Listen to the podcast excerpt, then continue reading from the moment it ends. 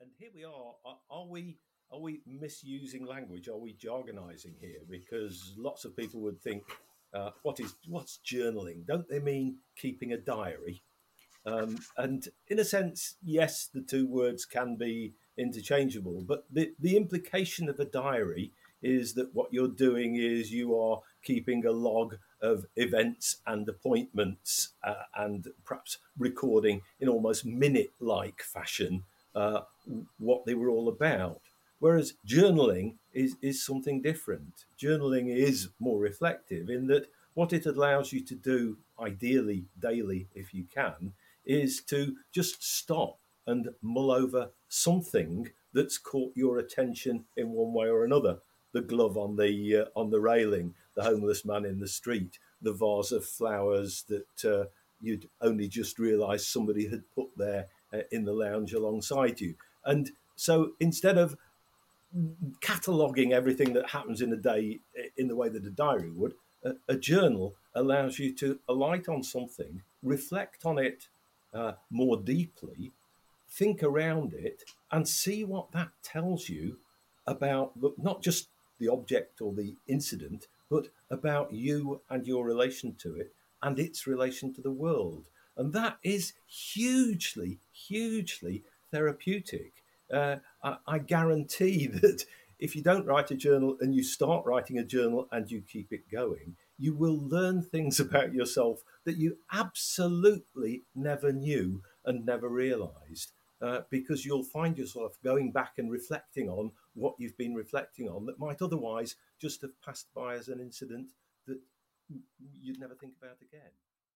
Let me give you an example uh, of mine because I did this in the, the, in the hour before we met up. Uh, I sat and thought if I was if I was going to do what I was going to be in the audience doing what I've just asked the audience to do, where would I go? And I looked and there was a, a, a vase of tulips. Now, the first thing I, I think is, gosh, they're nice. And then I noticed their erectness. They're absolutely sturdy and they are thrusting skywards. They're, they're aiming for light. And I look more closely, and they're white tulips, but actually they have a tinge of pink to them. And then I reflect now, is that actually because the wall behind them is burgundy and somehow the translucent petal is letting the burgundy light through? Or is it the promise of a second colour as the, as the, uh, the flower opens fully? Um, so I've got all of that, and I think, right, I could start writing about that. I could explore the physicality of what I see in front of me. But then I think, oh, tulips. And I've got this little tune in my head uh, that's Tulips from Amsterdam. Now, I, I can't remember, I vaguely remember half a tune and I can daddy daddy da some words to it.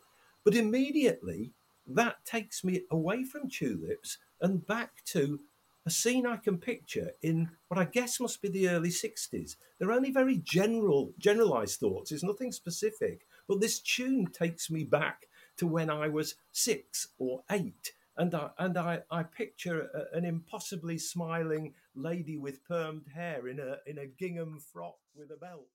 How, how did you define emptiness and, and has that definition stayed stable over the course of your research? Yeah, it's a really a really good question. I guess to begin with, in thinking about the research, one of the key issues was there was no definition. So, beginning the research, we had literally no concept of what emptiness was, and and actually, I think that was one of the parts of the research that was most interesting. It felt like really stepping into uncharted territory, and our our kind of intention was not to define emptiness to begin with, but to allow um, the participants in the research to define it for us. Um, and so we started with nothing, um, and and basically set out a, a survey saying, you know, what is this to you? Um, and ultimately, we ended up with um, a definition that was created by kind of 200, 250 people.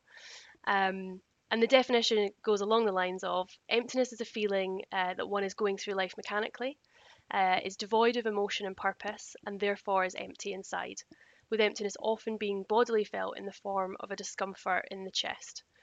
This is coupled with feelings that one is disconnected from others and in some way invisible to others, unable to contribute to a world that remains the same but from which one is distant and detached.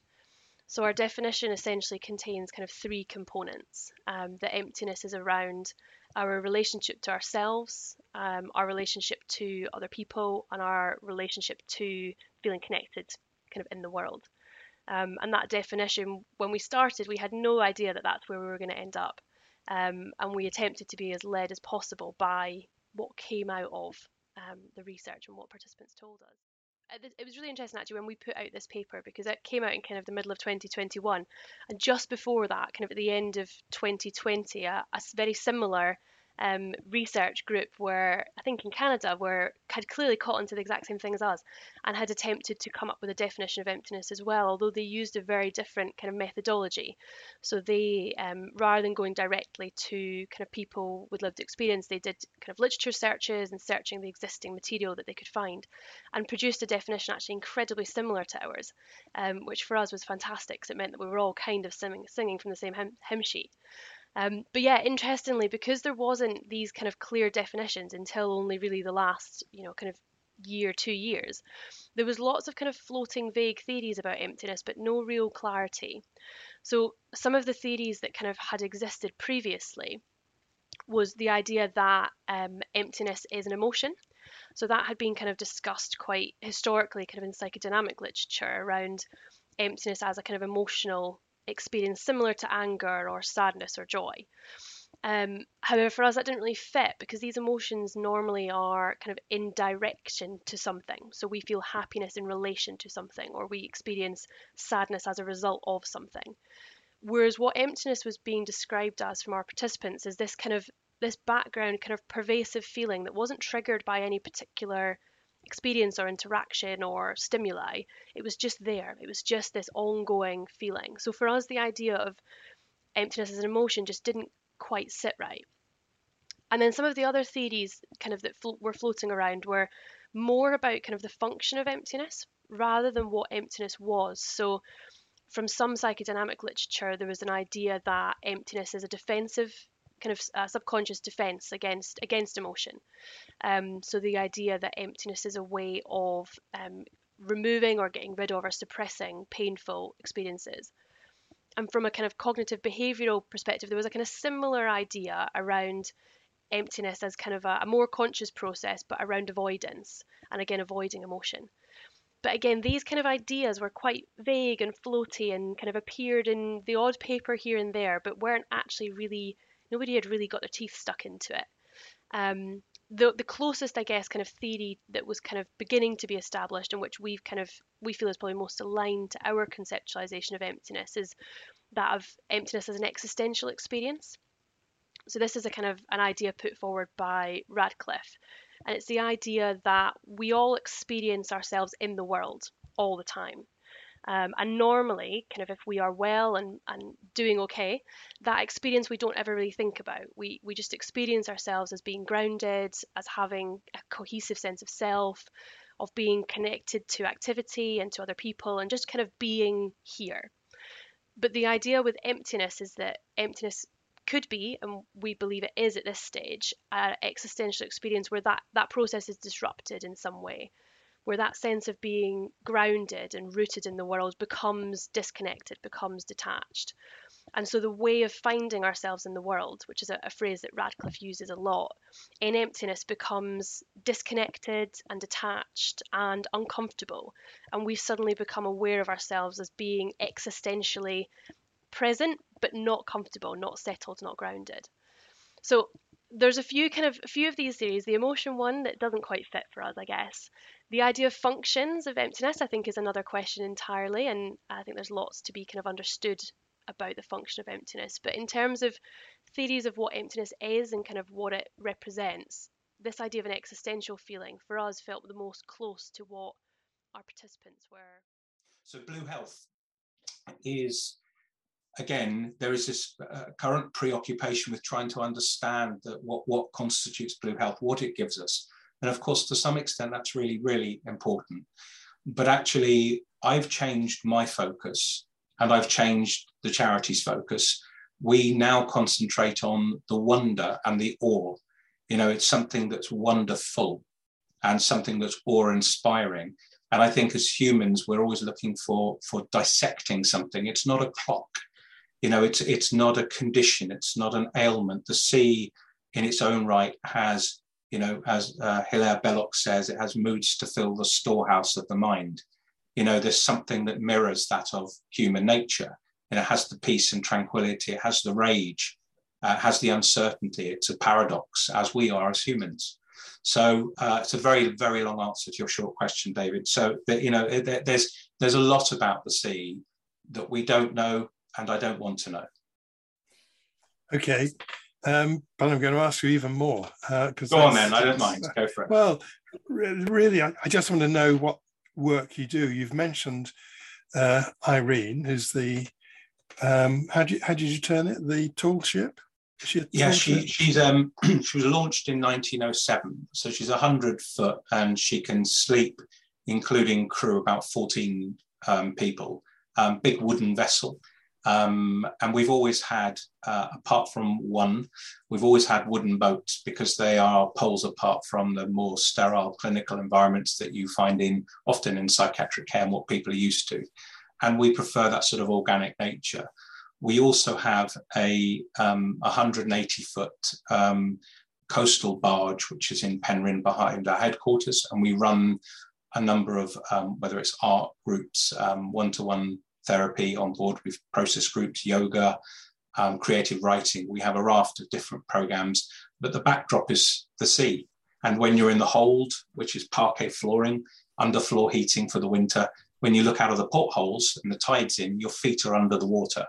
Uh, not literally a hasten tide because there'll be a problem, but you get you get the gist. You can actually see the sea um, at almost eye height. So everything the charity does really has and, and, includes the backdrop of the sea, even the quayside that we work from. We have 80 meters of quayside. We have pods, uh, creative pods set on the quayside with the outlook of the sea. So everything we do, we try to feature the sea as best we can. I think, Joe, that um, the wonder of wood also features in because the, that's known to have a therapeutic value as well, isn't it? And the, the fact that you're merging something that's that's very much grounded on earth as well as the, the sea at the same time. Yeah, absolutely. And the, the very organic nature of wood, the smell, again, you know, looking at the senses, uh, senses are, are also crucial. And what I've also observed over the years is the uh, kind of propensity of people to want to nourish and look after the wood um, and to take it back to some extent and then to rebuild it and then to sort of stand back and say, you know, I, have done that. But of course, that per, that process of nurturing and bringing something back to life, I guess we can also when we look at ourselves, that's exactly what we're trying to do as well, which is to bring something of ourselves back from somewhere. You know, sometimes when people disassociate for very good reasons, as, a, as an illustration, there's something about the wood where you can look at it where it was beautiful uh, and it was awe inspiring and it's changed.